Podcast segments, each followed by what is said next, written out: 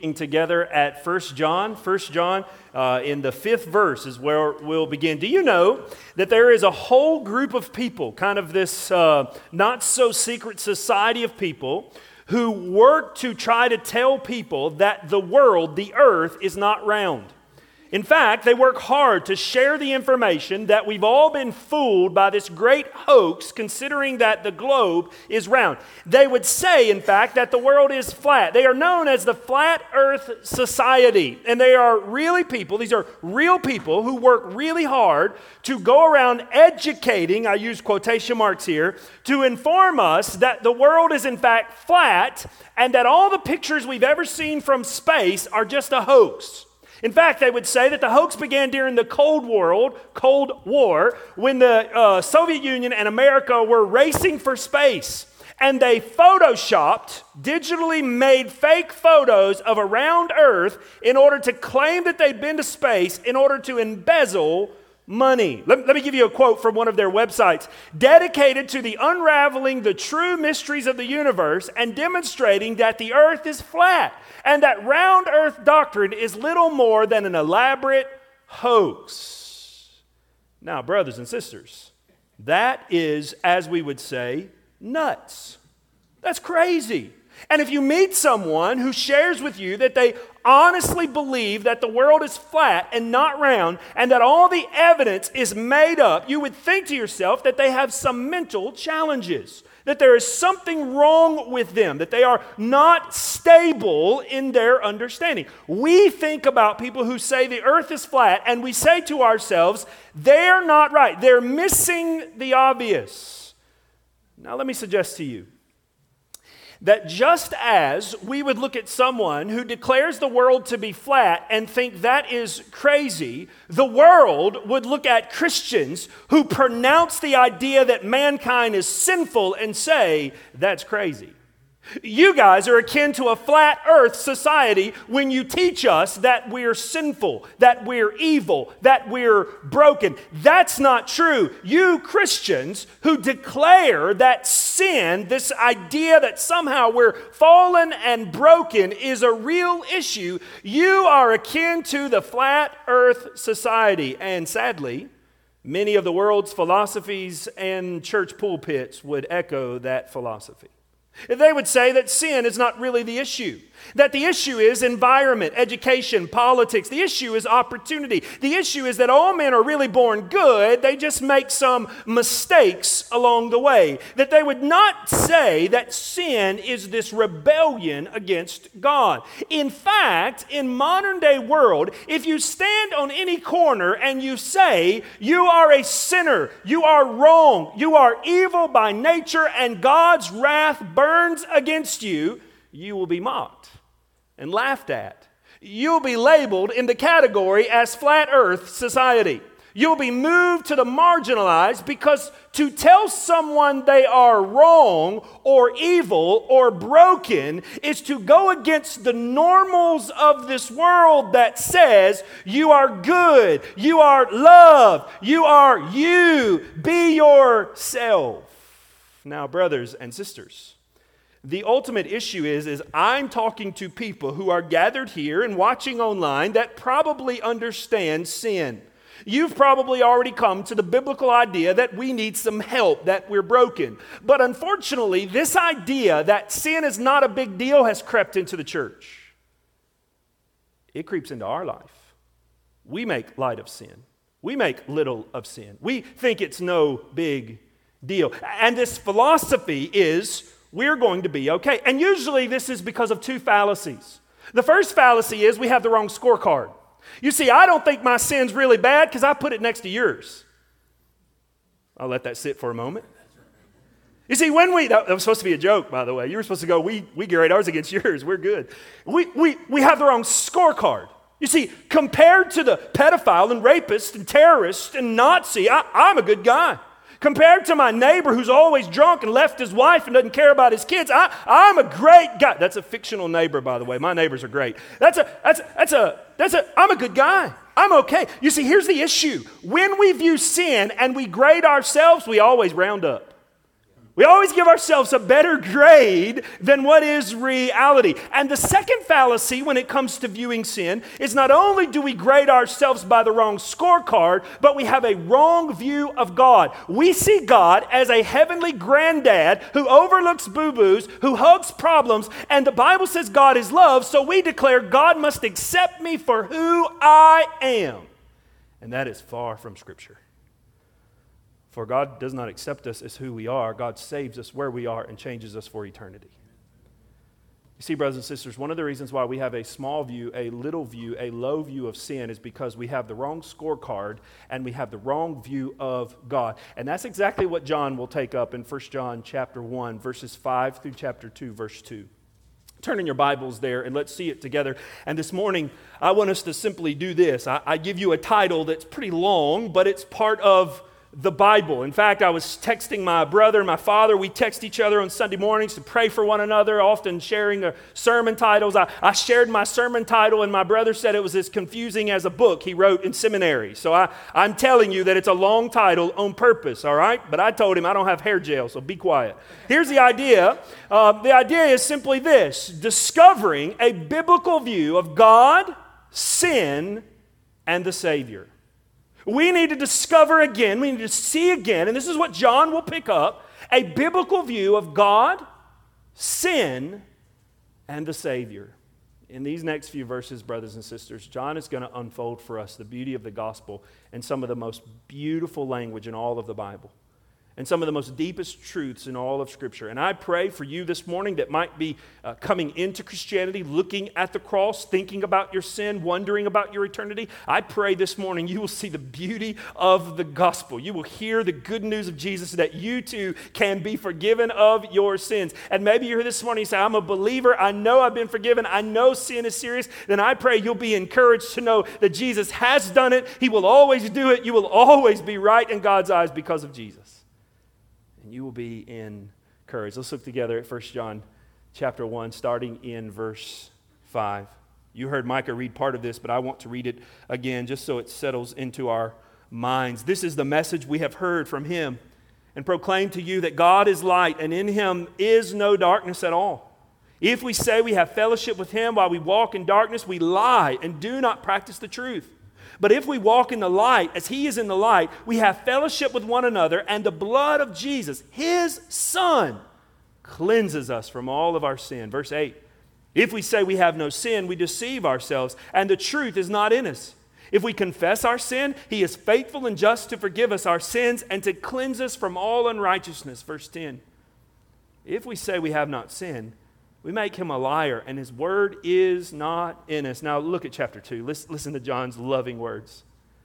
My little children, I'm writing these things to you so that you may not sin.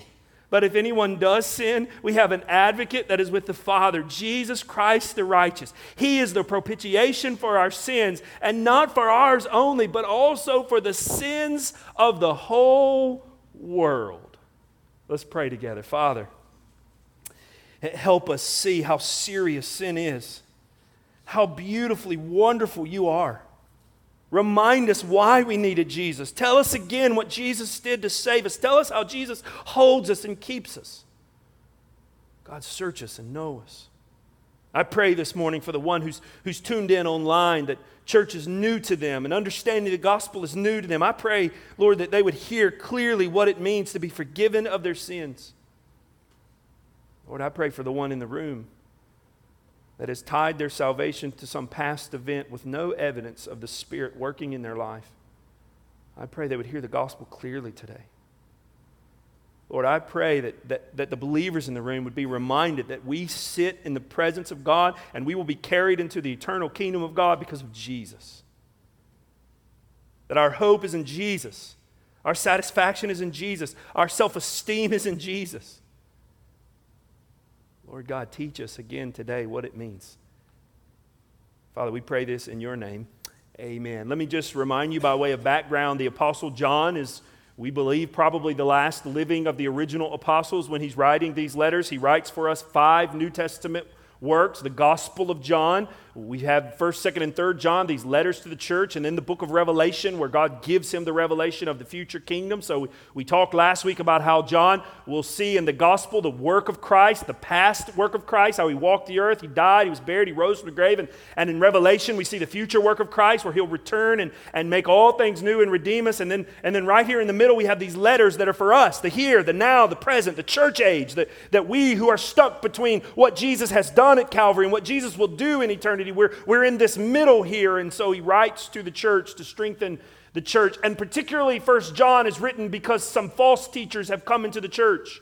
Because we're now on the second and third generation of Christians that, have, that are in the new church, the churches that have been planted by the apostles, by, by James and John and and Peter and, and Paul, and, and they've been built up by Timothy, and, and we find them there, and Barnabas and Mark. And so we, we know that the church is growing, but now they're in their second and third generation, and, and the apostles are dying, and now there's struggle in the church, and there's, there's false teaching that's come into the church. And, and the main reason why John picks up his pen is because he loves the church. He's this pastor that has cared for them and planted them and looked over them. And now, in his old age, he writes to them saying, Don't listen to this false teaching. Don't listen to that. And we saw in the very first four verses of First John chapter 1 about how John reminds them that I was there. I saw Jesus. I know it's true. I know he's God. I know he came to save us. I know he was really resurrected from the tomb. Don't fall in this trap. And so he's dealing with the teaching of the false teachers. And in this particular section, he will deal with the false teachers by giving three of their arguments. You will see there in your scripture that he will say, if we say, he'll do that three times. And what he's doing is he's saying, I've heard their teaching. I've listened to the false teachers. I've heard what you've been taught. I'm going to repeat it back to you, and then I'm going to tear it apart with the truth of the gospel.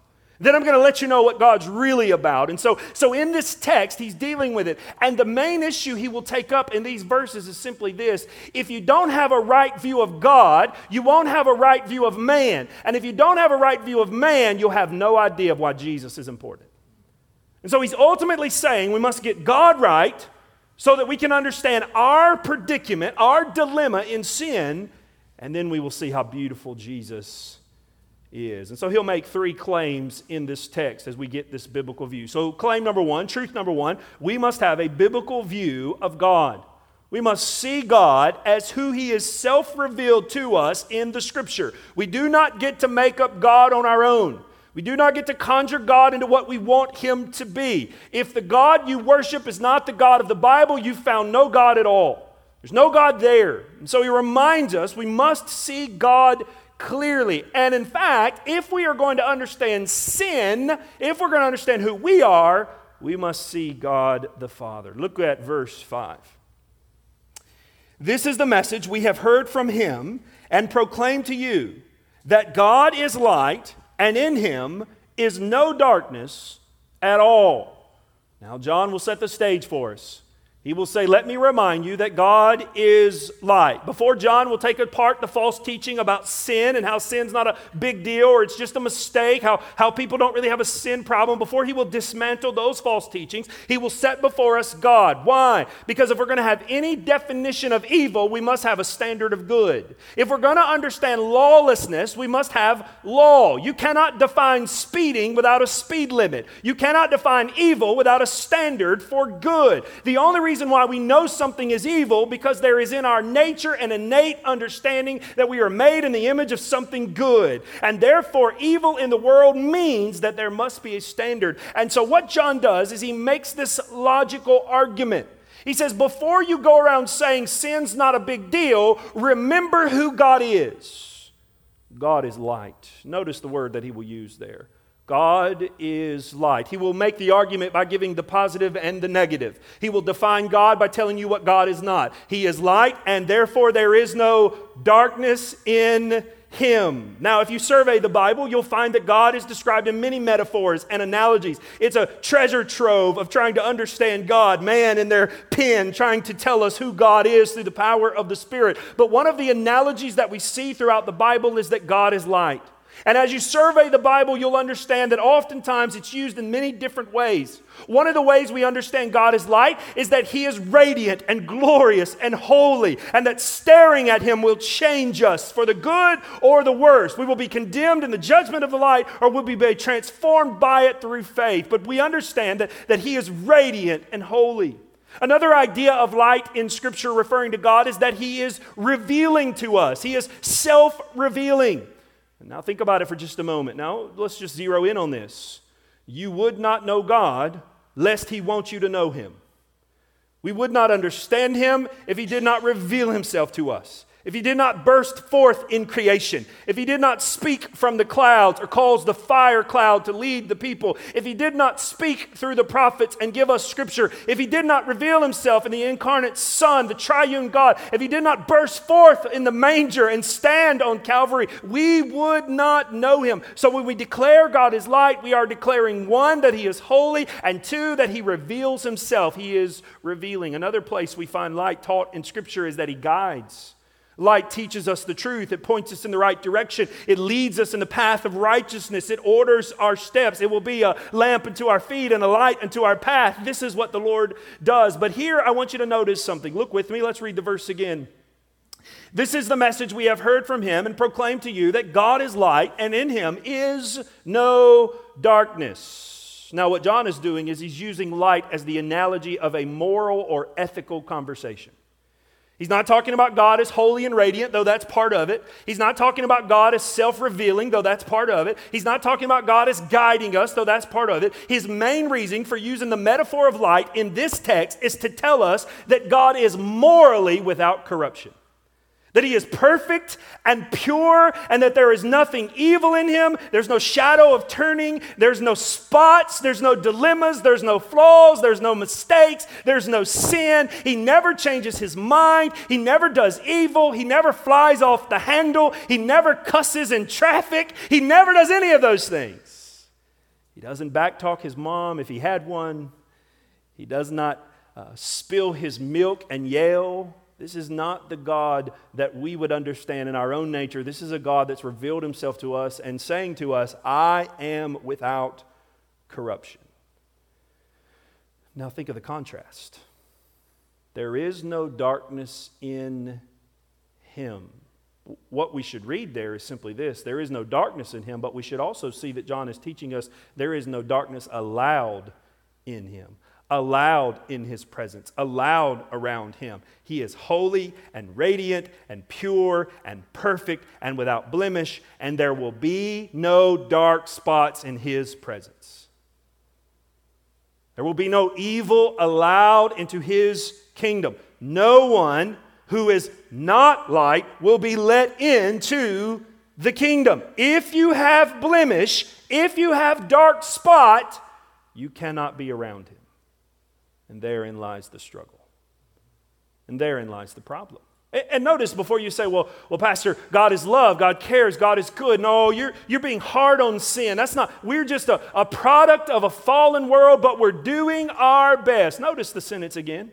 This is the message we have heard from him, him being Jesus, described in verses 1 through 4. So John says, Before you attack me on my teaching, remember this I got this straight from the lips of Jesus. I got the message from him. This message of the gospel that God is good and that we are sinners and that there's a separation, a chasm between us, and there's no darkness allowed in the presence of God, that we are fallen and without hope, and there's nothing we can do in ourselves to save or wash away the sin. There's nothing we can do to make the shadow and the blemishes turn from our own. That message is not one that John made up on his own. It's not one that we just throw out there being mean and ugly. It's one that Jesus himself delivered. Jesus said, This is my Father, He is light. This is the message you are sin. You are separated. You are fallen. You know what this means? This means this, and let me lean in on you who call yourselves believers as, as I trust that you are. Let me lean in on you. This means you don't get to negotiate the standard of sin with God. You, you don't get to go before God and, and somehow change his mind on what light is and what darkness is. You don't get to go before a holy God and say, Well, God, I, I know you called this sin, but, but let me talk to you about it a little bit. Let, let me negotiate with you. I, I think about my children who are real prone when they hear a command from me or my mom, to, or me or my wife, excuse me, to come back with, but, but daddy. But, but, but mama, just listen to me. Just listen, just listen to me. Just listen to me. Daddy, just, just, just listen to me. Like that negotiation is going to change the process. We don't negotiate with God over sin. Why? Because we're blemished and He is not. He is the standard of light. He is good. Oh, friend, as we walk through these next few verses, let us understand that we are going to be challenged by our own fallen nature to think we're not as bad as we are. But let us remember that anything that is not light is sin. That's not of God is sinful, is broken, is blemished. God is light. Any discussion of sin must start with holy God. Truth number two, we must not only see God, a biblical view of God, but we must have a biblical view of sin.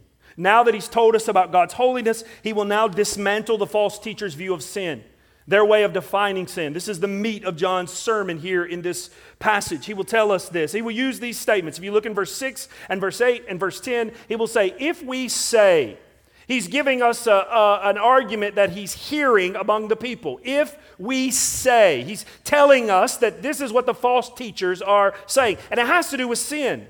He said, if we say, look with me at verse 6 and 7. Here's the first clause, this first false statement. If we say we have fellowship with him, meaning God, while we walk in darkness, we lie and do not practice the truth. But if we walk in the light, as he is in the light, we have fellowship with one another, and the blood of Jesus, his son, cleanses us from all our sins. Now, what he will do is in these three clauses, he will tell us three, uh, uh, three dynamic or powerful ways in which sin tears us up in which it breaks us, in which it destroys our work and walk with God. So, in this first one, he would simply tell us this sin destroys fellowship with God. We need a serious view of sin because we need to understand that sin destroys our fellowship with God. Notice the words that he uses in verse 6.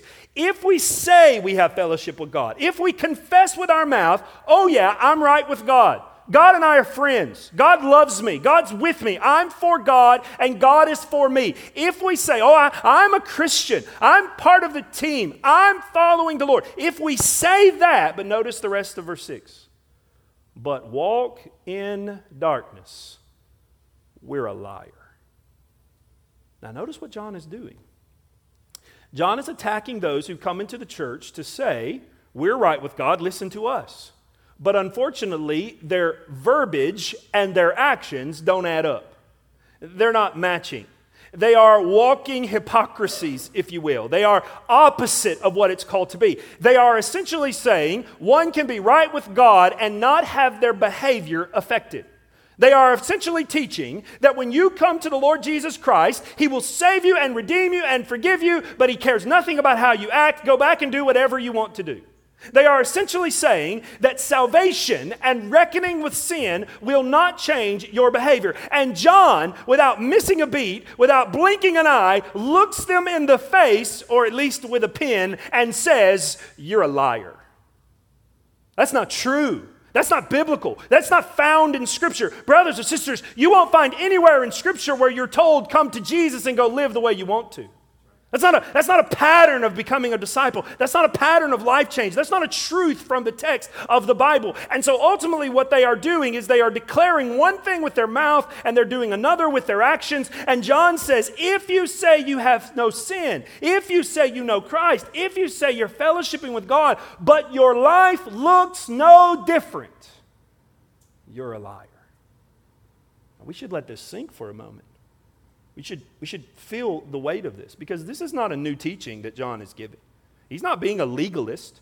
He's not saying, well, you better be more religious or you better try harder. He's simply saying, I heard this message from Jesus. What did Jesus say? If you love me, you'll obey my commandments. If you love me, you'll take up your cross and follow me. You'll come after me. In fact, multiple times in the Gospels, when Jesus draws a crowd, he warns them.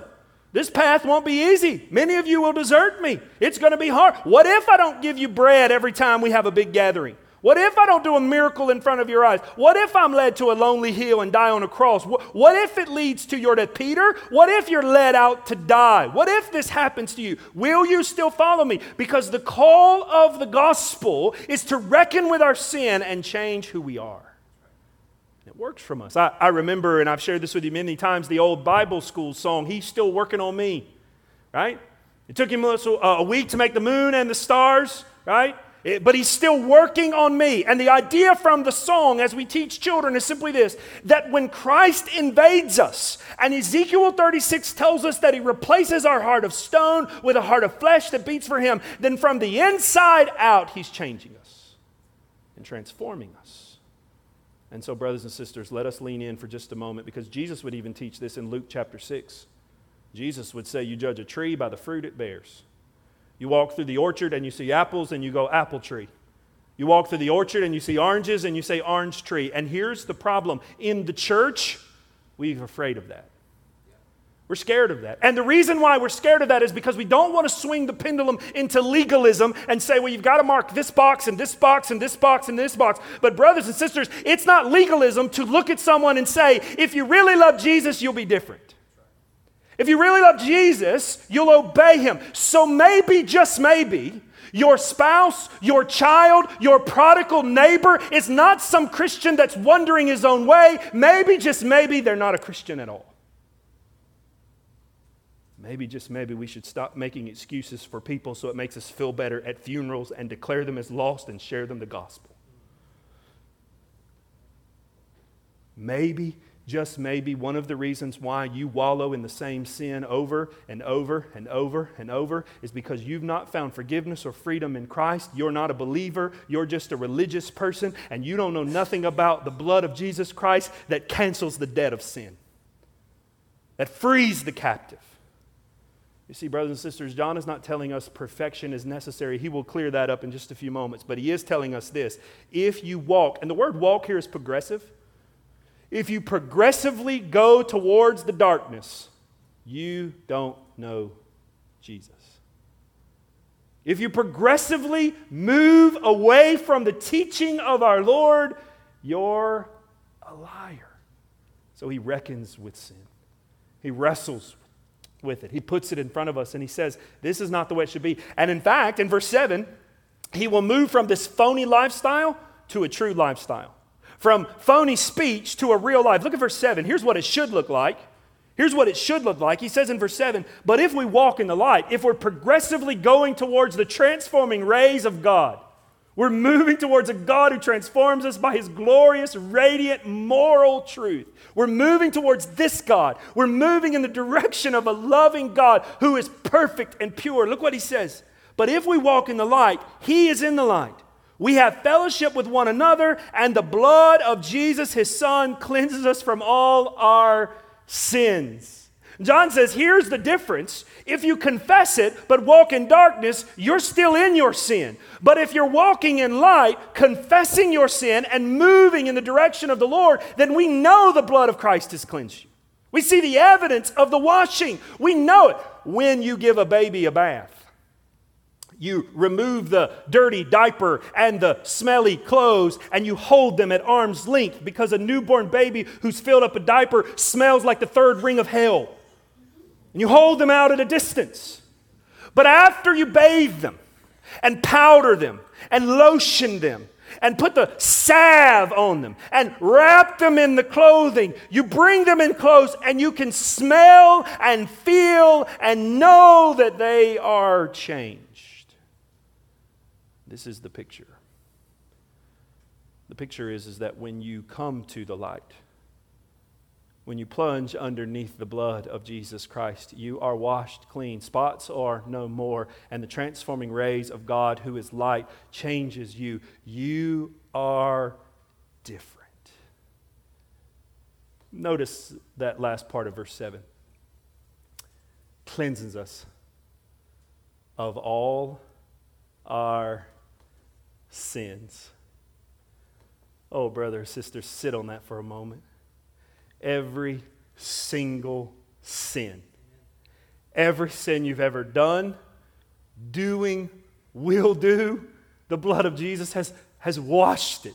Every sin, removed every stain, cleared every spot broke every chain of darkness, every sin. The blood of Jesus washes every sin. And the glorious truth of the blood of Jesus is it will never lose its power. It will never stop. It will always be cleansing for us. It will always hold us. It will always keep us. It will always guard us in the light. Why? Because it's Jesus' blood, not my works, not my effort, not my false confessions, but it's Jesus' work. It's Jesus' blood. It's the Son of God's glorious, glorious dripping blood from the cross that we beneath, and He cleanses all our sins. So you may be here this morning wallowing in sin, broken in sin, dark full of sin. And let me say to you, there is nothing that will cleanse it except the blood of Jesus. And here's the promise of Jesus every, every, every sin will be washed away. Every sin. Washed away. That's what a real person reckoning with sin looks like. We don't just say it and get on with our life we fall underneath Jesus and it changes us. Second truth about sin, we got a long ways to go, by the way. Sin denies the truth of God. Sin denies the truth of God. If we don't reckon with sin correctly, we will deny the truth of God. Look with me. Verse 8 and 9, he gives us another clause statement here. He says this in verse 8 If we say we have no sin, we deceive ourselves, and the truth is not in us. If we confess our sin, he is faithful and just to forgive us our sins and to cleanse us from all unrighteousness. The second false claim he will make is he will look, people will say, well, well I don't have sin. Yes, I, I believe we need to be uh, forgiven and all that kind of stuff, but, but I don't have any sin. I'm not doing anything wrong. Now, we may not be so bold to say that in the church. We, we would not stand up and say we're perfect, we're sinless, but we might say things like, well, I just made a mistake.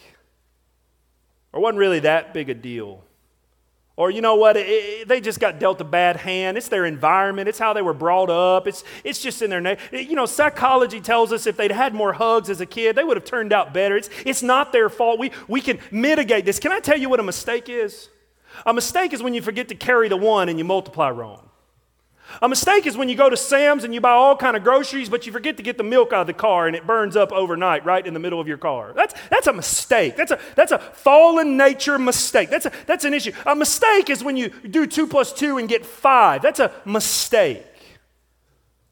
But sin, sin is open rebellion against God who is light. Brothers and sisters, sin is not a mistake, it's rebellion, it's lawlessness.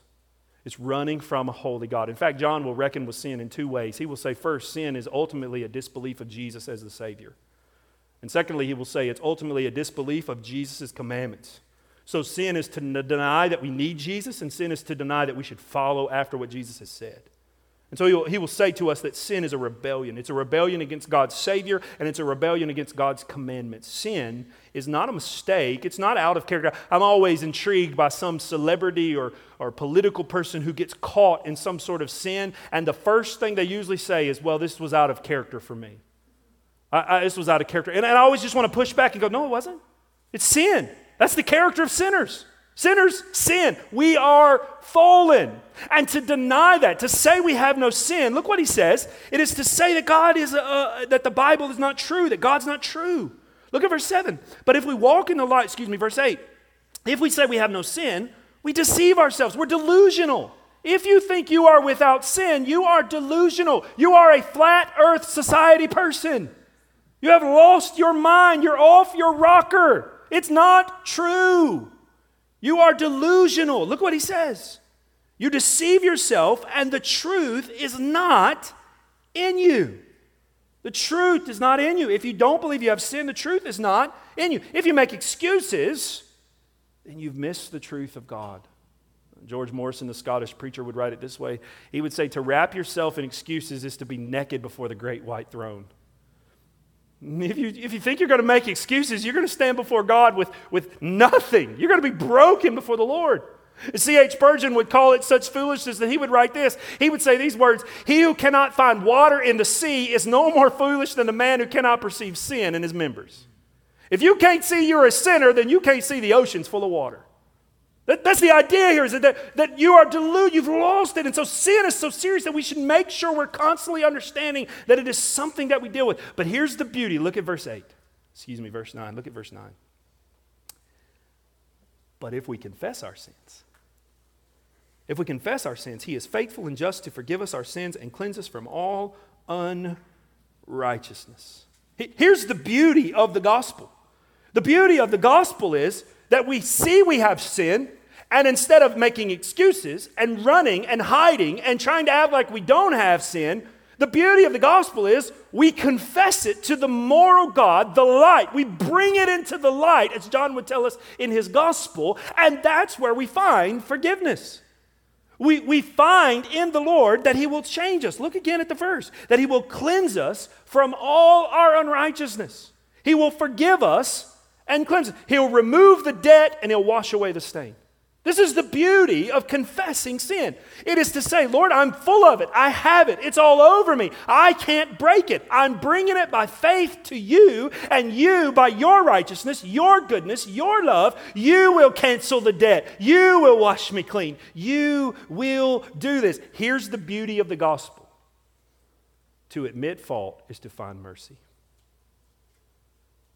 The beauty of the gospel is when we admit we are sinners, we find forgiveness. Now, that's the complete opposite of the world's philosophy. Don't show weakness, don't let them know you're messed up. It's not your fault. You, you didn't do this. But, but the paradox of the gospel is the one who's made free is the one who's admitted he was in chains. And the one who's in chains is the one who will not admit that they're in there, that they need to be freed. That's the, the paradox of the gospel. The gospel is no, you're chained and you'll be set free. No, you need mercy. It'll be given to you. This is the beauty. Proverbs 28 13, the writer would give us a piece of wisdom here. Whoever conceals his transgressions will not prosper, but whoever confesses and forsakes them will obtain mercy. There's the gospel. There's the good news. Third truth about sin quickly sin defames the character of God. If we don't take sin seriously, we will destroy fellowship with God. If we don't take sin seriously, uh, we will deny the truth of God. But if we don't take sin seriously, ultimately, this is where John is building. We will defame, we will mock, we will tear down, we will attack the character of God. We will go against the character of God. Look at verse 9, or excuse me, verse 10. He will sum it up this way If we say we have not sinned, here's how clear he gets we make him, God, or Jesus, the one who brought us the message about God a liar, and his word is not in us. Now, brothers and sisters, we must reckon with this very clearly. When we make light of sin, we are saying to God that all of the Bible is not necessary and that Jesus' sacrifice was not needed. When we make light of sin, when we make little of sin, we are saying to Jesus, we don't believe that Calvary was necessary. We don't believe that the blood was needed. We don't believe the story of the gospel. We don't believe the summation of all of Scripture that all have sinned and fallen short of the glory of God. In fact, when we make light of sin, we are looking at God and saying, God, this whole story from Genesis to Revelation is a lie. And you're a liar. Now, brothers and sisters, I would argue that that's not how we usually view sin in our day to day life. I would argue that we see it as a mistake, as fallen we see it as something we need forgiveness for, but we don't take it serious enough to say, God, when we sin, we're declaring you're a liar. And that's not what John would tell us. John would say, if you go on sinning, if you go on walking away from God, you're ultimately telling God everything you've told us about the story of redemption is not true. Brothers and sisters, when we make light of sin, we make God to be a liar, and that is not true. That is far from true. For he is a good God who's told us the truth. And in his truth, not only did he tell it to us, but he sent his son to change our lives. This is the truth that God has showed us mercy. And so that leads us to a third and final point, and that's simply this we must have a biblical view of the Savior. I want you to see the last two verses of our text this morning, and I don't want you to miss them because the hero of the story is Jesus. You can tell that when we think about salvation, you realize the only thing we bring to the equation is the problem. When we think about salvation, the only thing we've brought to it is the sin that covers our bodies, the blemishes of the darkness of our immorality, our mortality, excuse me, our immoral lives. Well, the only thing we've brought to it is death. That's the only thing we bring to the equation. And so we need something outside of us to move. We need the God of light to do something about the darkness that we're wallowing in. And look at verses chapter 2, verse 1 and 2. And again, th- these two verses could be a whole sermon series in themselves. Look at what he says. My little children, I love it. John has now moved from attacking the false teachers to looking to the church. The gray haired apostle who's walked the earth with Jesus now with a loving and tender heart does not scold the church because they're, they're being turned by these false teachers. He doesn't fuss at them. He gathers them up because he loves them. And he says, My little children, my family, my sheep, my flock, I, I love you and I want you to hear the truth. And notice what he says I'm writing these things to you so that you may not sin. But if one does sin, we have an advocate with the Father, Jesus Christ, the righteous. He is the propitiation of our sins, not for ours only, but for the sins of the whole world. Now, here's what John is doing John has just delivered to us this whole idea that everybody's a sinner and we're all messed up. And so, if we're not careful, we can leave the church going, Well, I'm a sinner. I, I, you know, I can't help it. I just am who I am. You know me. I'm just going to do that thing I do. I'm falling. I, I'll confess it. I'll get over it. And if we're not careful, we can view the forgiveness of God as license to sin. And Paul would remind us of this in Romans chapter 6 verse 1 where he would say, "What shall we say then to this? Should we continue sinning? May it never be." And so John picks up this conversation and he says, "Just because you know you're a sinner doesn't mean you should sin." And so he says, "My little children, I'm explaining all this to you so you won't sin." So you won't fall in the trap of sin. And then he goes a step further and he says, but. Now I got to tell you, there is no stronger English word in all of the Bible than but, because it changes everything. If I call you today and say, your spouse has been in a car wreck, but they're okay, changes everything. If I call you today and say, I don't have any plans for lunch, but I'm coming to your house, it changes everything in my life. It changes it, right? That, that flips the conversation.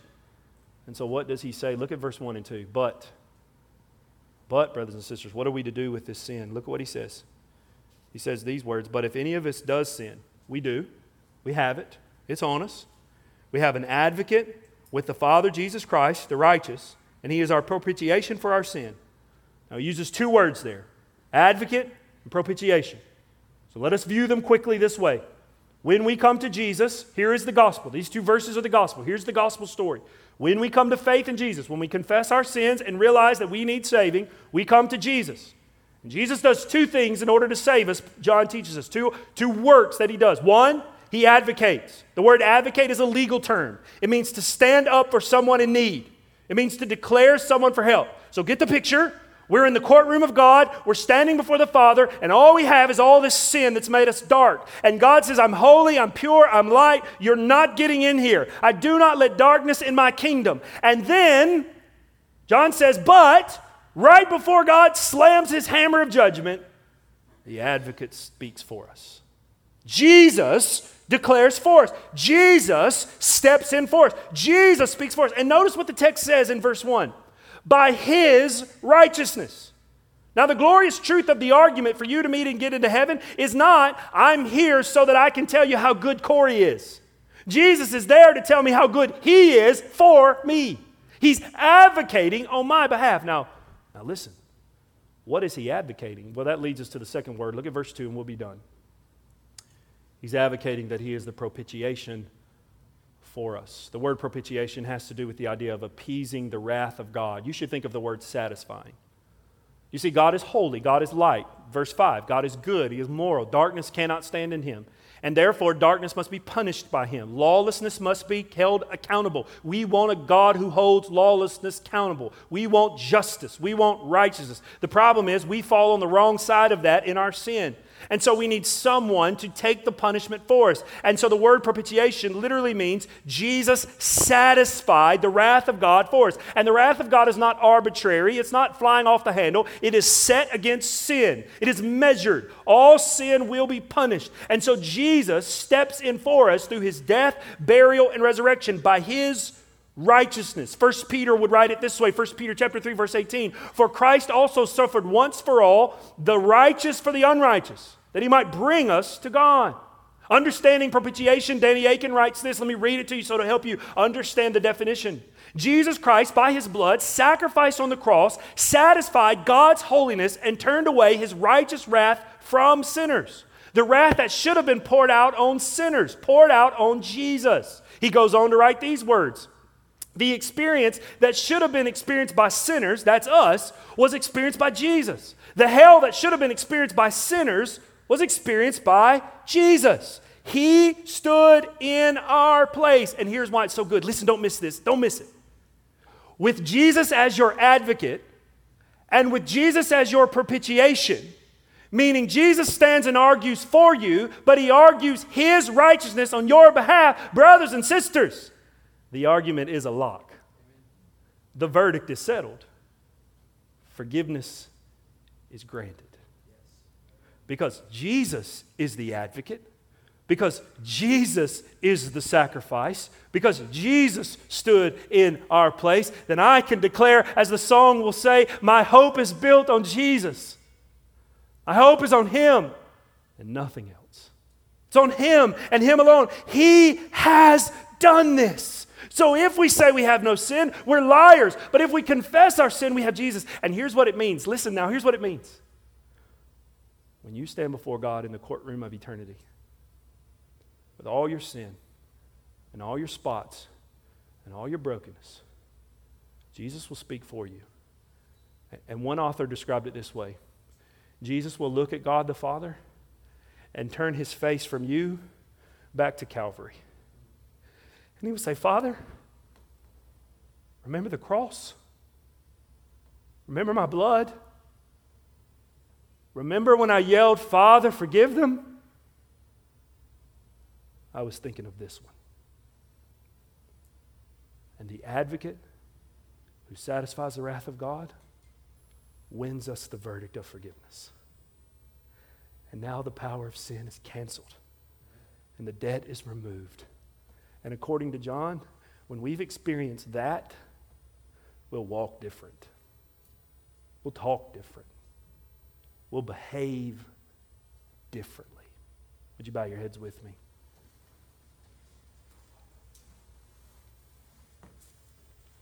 One of the clearest places to read the gospel is in Psalm 32. I just want to read it to you with your heads bowed. Here is the story of the gospel. Here's what Jesus has done for us. Here's what you have to do with your sin. Psalm 32, David writes, Blessed is the one whose transgression is forgiven, whose sin is covered. Blessed is the man against whom the Lord counts no iniquity, and in whose spirit there is no deceit. For when I kept silent, my bones wasted away, though my groaning all day long. For day and night your hand was heavy upon me. My strength was dried up as by the heat of the summer. But when I acknowledged my sin to you, and I did not cover my iniquity. I said, I will confess my transgressions to the Lord, and you forgave me the iniquity of my sin. If your heads are bowed and your eyes closed, listen to me now. If you want to hear, if you want to hear God forgive you of your sins, then you must confess, I am a sinner.